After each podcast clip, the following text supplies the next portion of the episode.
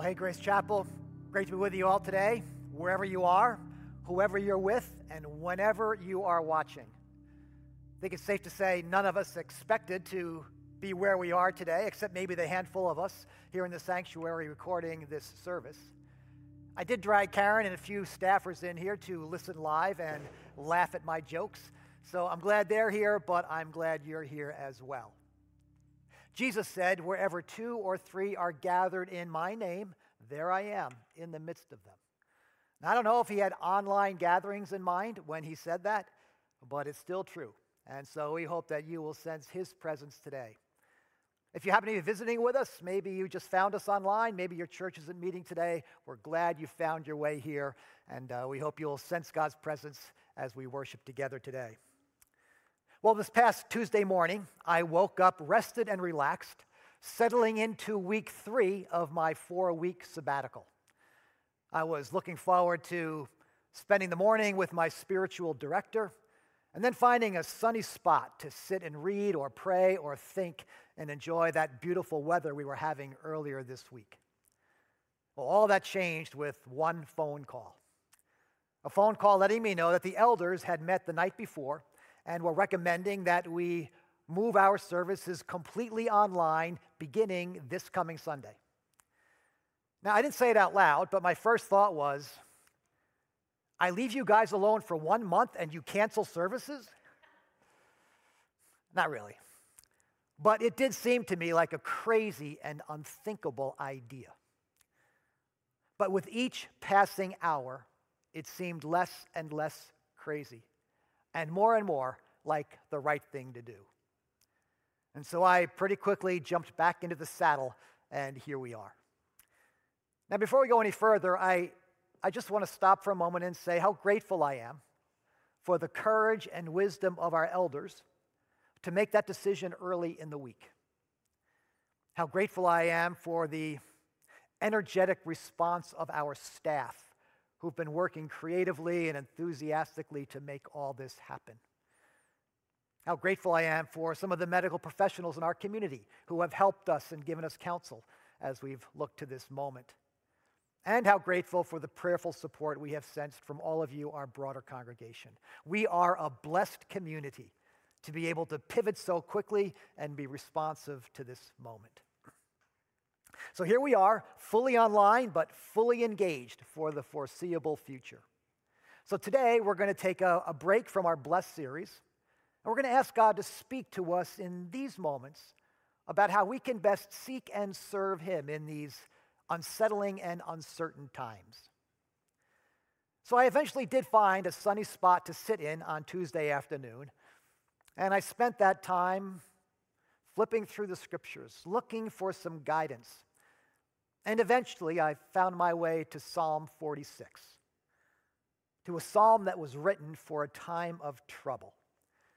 So we read it earlier in our service, but let's just walk through it section by section and see what we can learn here about finding peace even in a pandemic.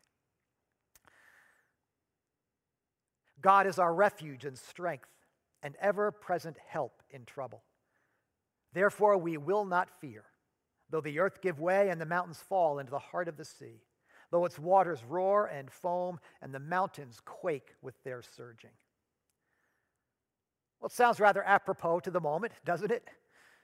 Now, the Psalms, of course, are prayers or songs that were meant to be read or sung by God's people in all the experiences of life. This one was clearly written for a time of trouble, for what, what appears to be a time of national and maybe even global upheaval.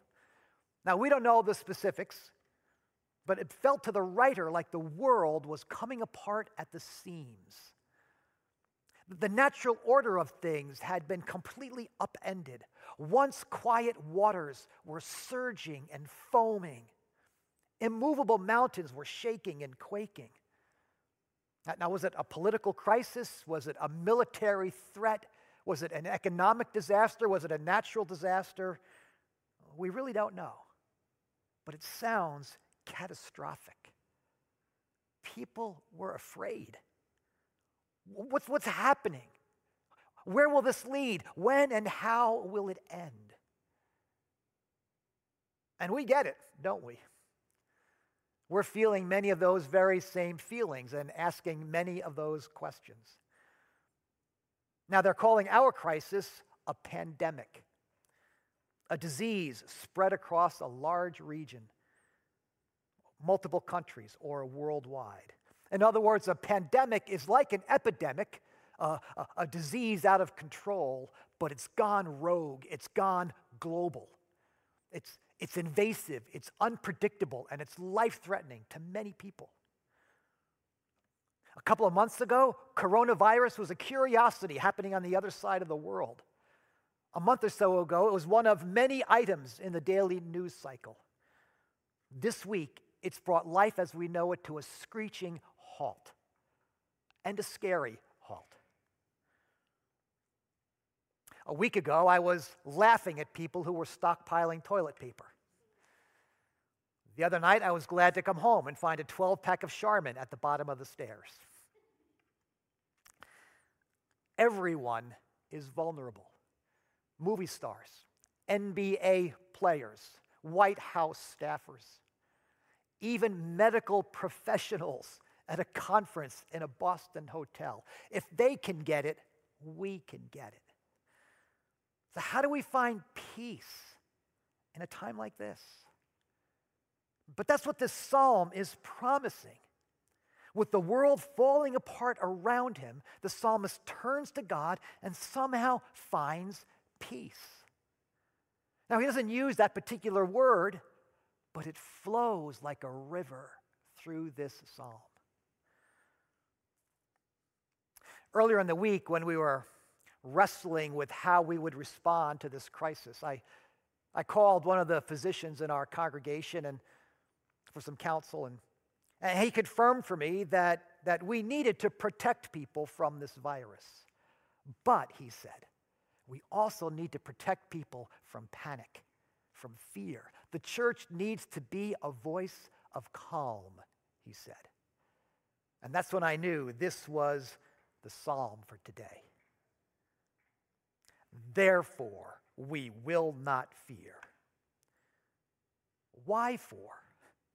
Why should we not fear in a time like this? How can we find peace in a time like this?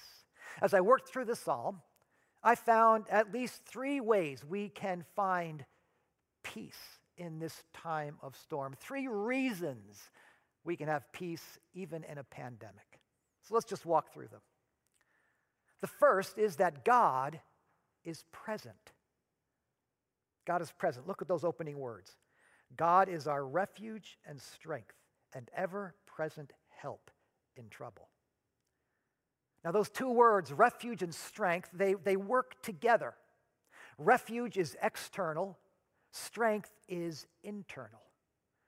Refuge describes protection, like, like a fortress, which is the word the writer uses later on. God surrounds us with his presence. Anything that happens to us has to pass through his sovereign, loving hands. But we know that sometimes in this fallen world, and for reasons we can't always understand, things do happen to us. Bad things happen. We, we, we get sick, we, we get hurt. But when those things do happen, that's when we have God's strength within us to meet those things, to handle those challenges. And so that external protection and that internal strength work together here. It's always with us, the psalmist says. God is an ever present help in trouble. We like to say that God is omnipresent that He's everywhere present, that He's always present. God is always with us, and God is always enough. The simple fact of God's presence is a source of peace in a time of trouble. Uh, picture this for a minute. You're out driving alone at night in a snowstorm. You're far from home, it's, getting late, you're out of cell phone coverage, and suddenly the car breaks down. It's uncomfortable, isn't it? You're alone in the dark. What, what should you do? How, how should you handle this moment? Where will this lead? You can, you can feel the chill settling into the car and settling into your bones as you wonder what this means. Well, now picture the very same scenario, only this time someone's in the car with you, a friend. Now, it's still cold and dark. The car is still broken down. You're still asking a lot of the same questions. But you're not alone. Someone is with you. And if that someone is a mechanic, all the better. And that's what this psalm is promising. Therefore, we will not fear because God is with us. He's present even in time of trouble. He's around us, He's within us. In the words of St. Patrick, He's before us and He's behind us. He's above us and beneath us. He's beside us and within us. Now, that's a wonderful truth, but if we're honest with ourselves, there are times it's hard to sense God's presence. And maybe especially hard in time of trouble. We don't feel like He's near. And that's why we need each other in times of trouble. We need to remind each other of God's presence by being present with each other, by being God with skin on to each other. So, as, as helpful as it might be for me to bring a message of hope and calm and peace today, the truth is we need to be bringing each other these messages all week long and in the weeks and the days to come. Since we can't be together in the ways we usually are, we're going to have to find new and creative ways of connecting with each other. So that's why we'll be here every Sunday morning, just like this, for as long as this thing lasts. Now, we're going to continue to look for ways to, to, to do this better and to find ways of making it meaningful and engaging for everyone. You can expect to see some of uh, familiar faces from your campuses up here on the platform from week to week. I'd encourage you to keep your normal Sunday routine. Get up when you usually get up, worship at the hour you usually worship at. You might even imagine the faces of the people you typically sit near and offer a prayer for them as they gather for worship as well. If you can't make it on Sunday morning, then this service will be available the whole rest of the week, either on our website or our YouTube channel as well. And if you need some help or you know someone who needs help in making the technology work, give us a call and we'll, we'll help you figure it out. Or ask your grandkids and they'll help you figure it out. As I said, we'll do our best to make these things, these services, engaging and meaningful as we make our way through the days to come. But there are other ways to engage as well. We're going to stay engaged with you on social media. So if you've never gotten around to joining our Facebook page or Instagram or Twitter, if you've never downloaded the Grace Chapel app, now is the time to do it. We hope to be adding some new content and new ways to connect to all of those outlets in the days to come. So just stay tuned and you'll know what's happening and how you can best take advantage of it. But let me encourage you also to reach out to each other. Let's check up on each other. Let's call each other. Let's text scripture verses to one another. Earlier in the week, we were going to encourage our groups to gather and maybe even to gather on Sundays to watch. It seems like that might not be a good idea right now. But maybe your group can gather on a Zoom, or, or maybe you can do a conference call, or just call and pray for each other on the phone. Let's find ways to be present to and with each other as a way of reminding ourselves that God is to and present with us as well. He is our refuge and strength and ever present help in time of trouble. A second thing we find when we turn to God in times like these is that God is powerful. He's powerful. Let's look at the next stanza. There is a river whose streams make glad the city of God, the holy place where the Most High dwells. God is within her, she will not fall. God will help her at break of day. Nations are in an uproar, kingdoms fall. He lifts his voice, the earth melts. The Lord Almighty is with us, the God of Jacob is our fortress. notice the contrast between the waters described in these two opening stanzas. Verse 3 describes a stormy sea with the waters roaring and foaming and the mountains tumbling into the deep. Verse 4 describes a gently flowing river winding its way through the city.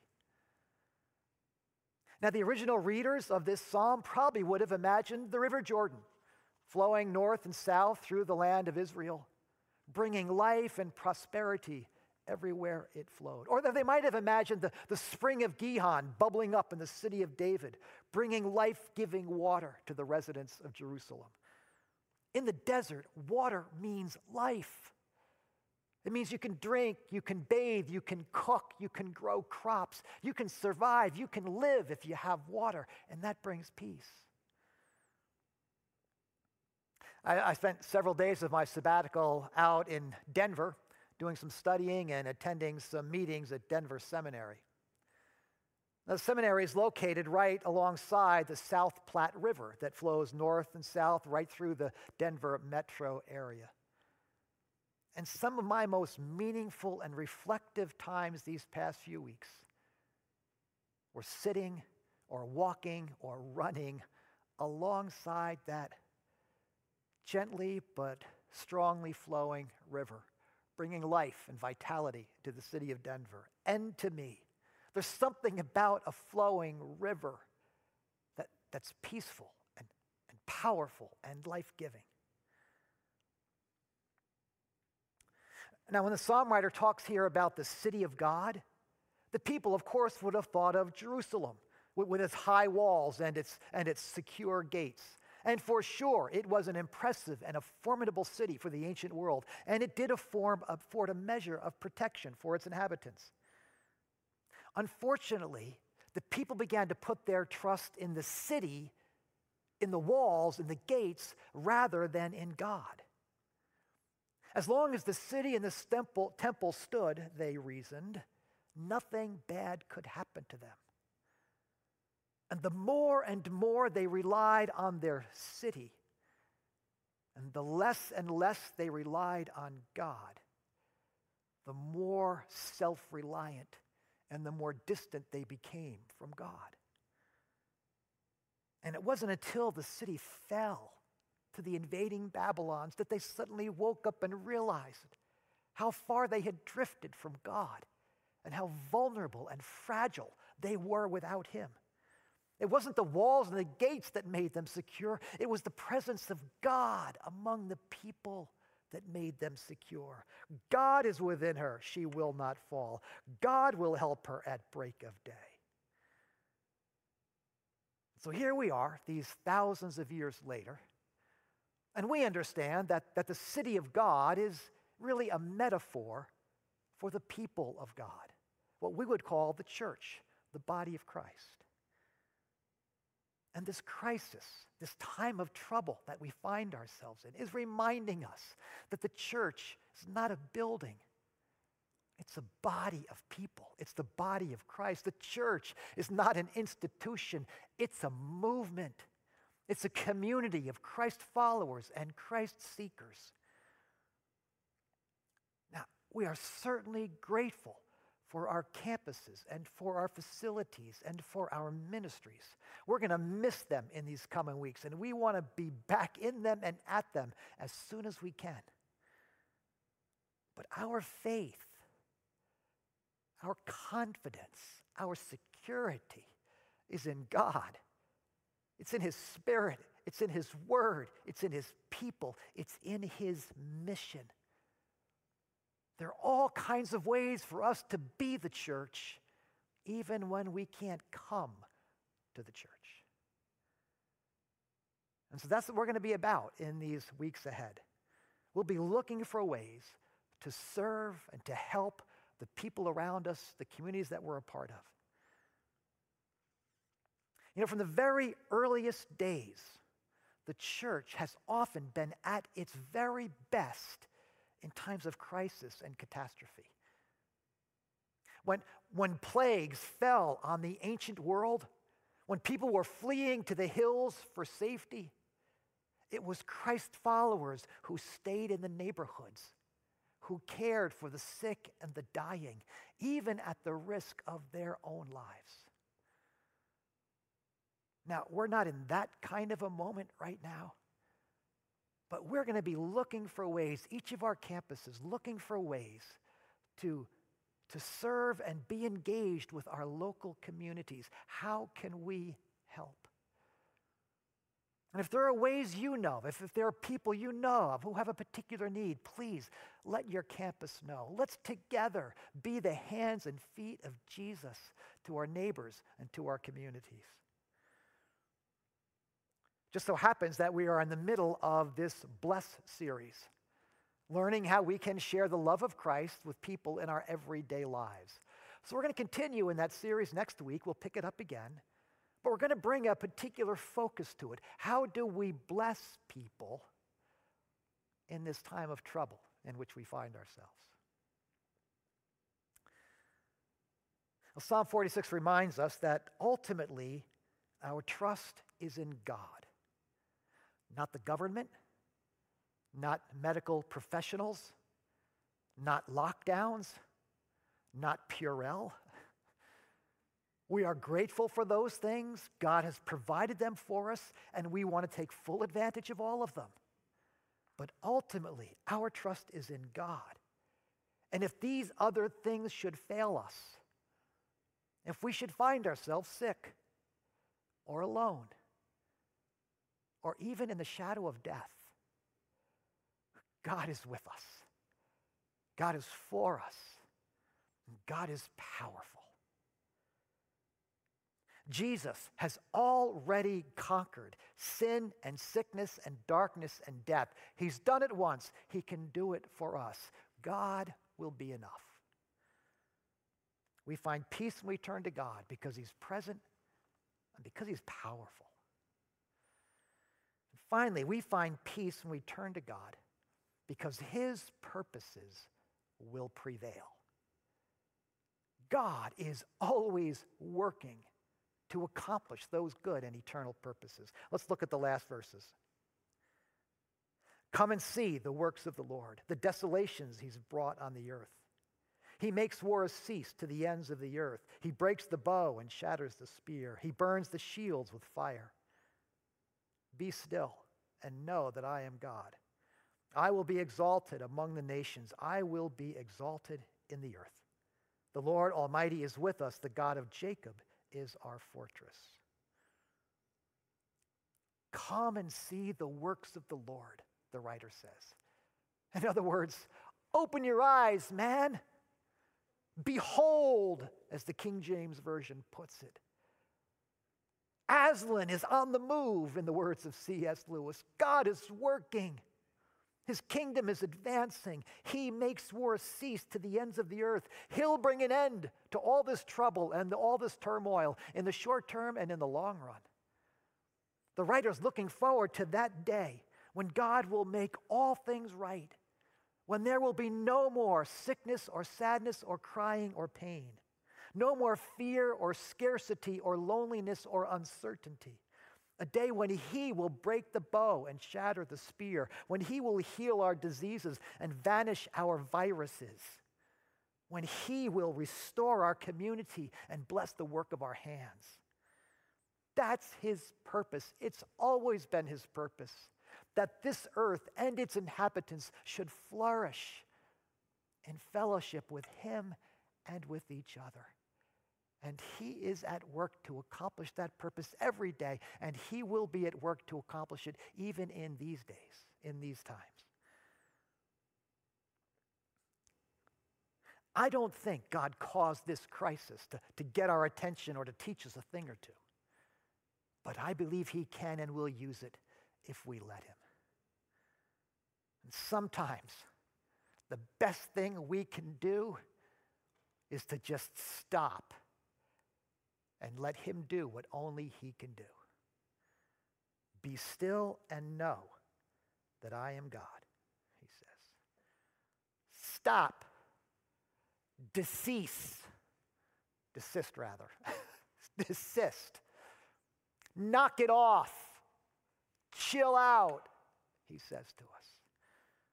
Stop your striving and your scurrying and your scampering about.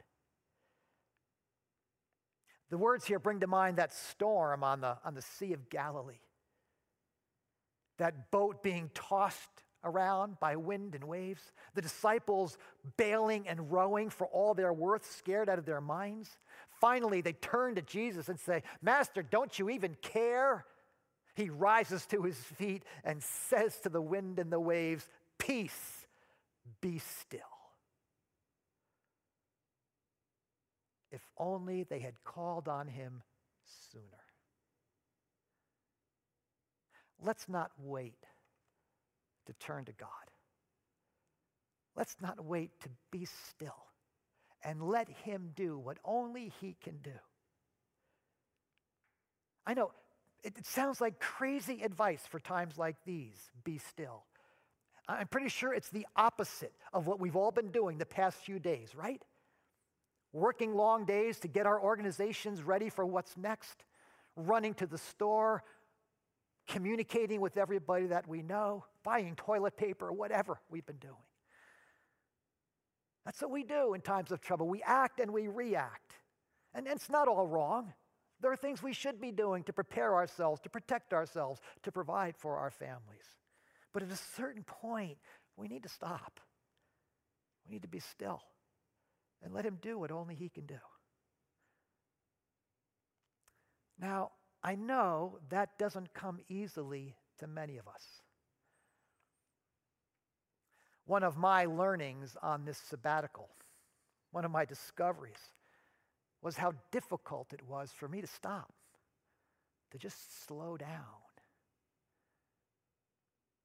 For the first two weeks, I, I spent most of my time on the road Florida, Denver, Pennsylvania. Uh, they were good places to go, and I was going for good reasons, but, but I was always on the go. Every time I, I sat down to read, I, I would inevitably find a reason to get up again. Maybe I should sit over there. Maybe I should read that book. Let me just finish this other thing, and then I'll come back to reading.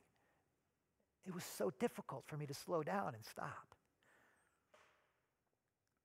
I got that call Tuesday morning as I was on my way to see my spiritual director. I was literally on the phone as I walked into the building. I, I, sat down and we talked for 10 or 15 minutes, and he finally said to me, I can feel your agitation across the room.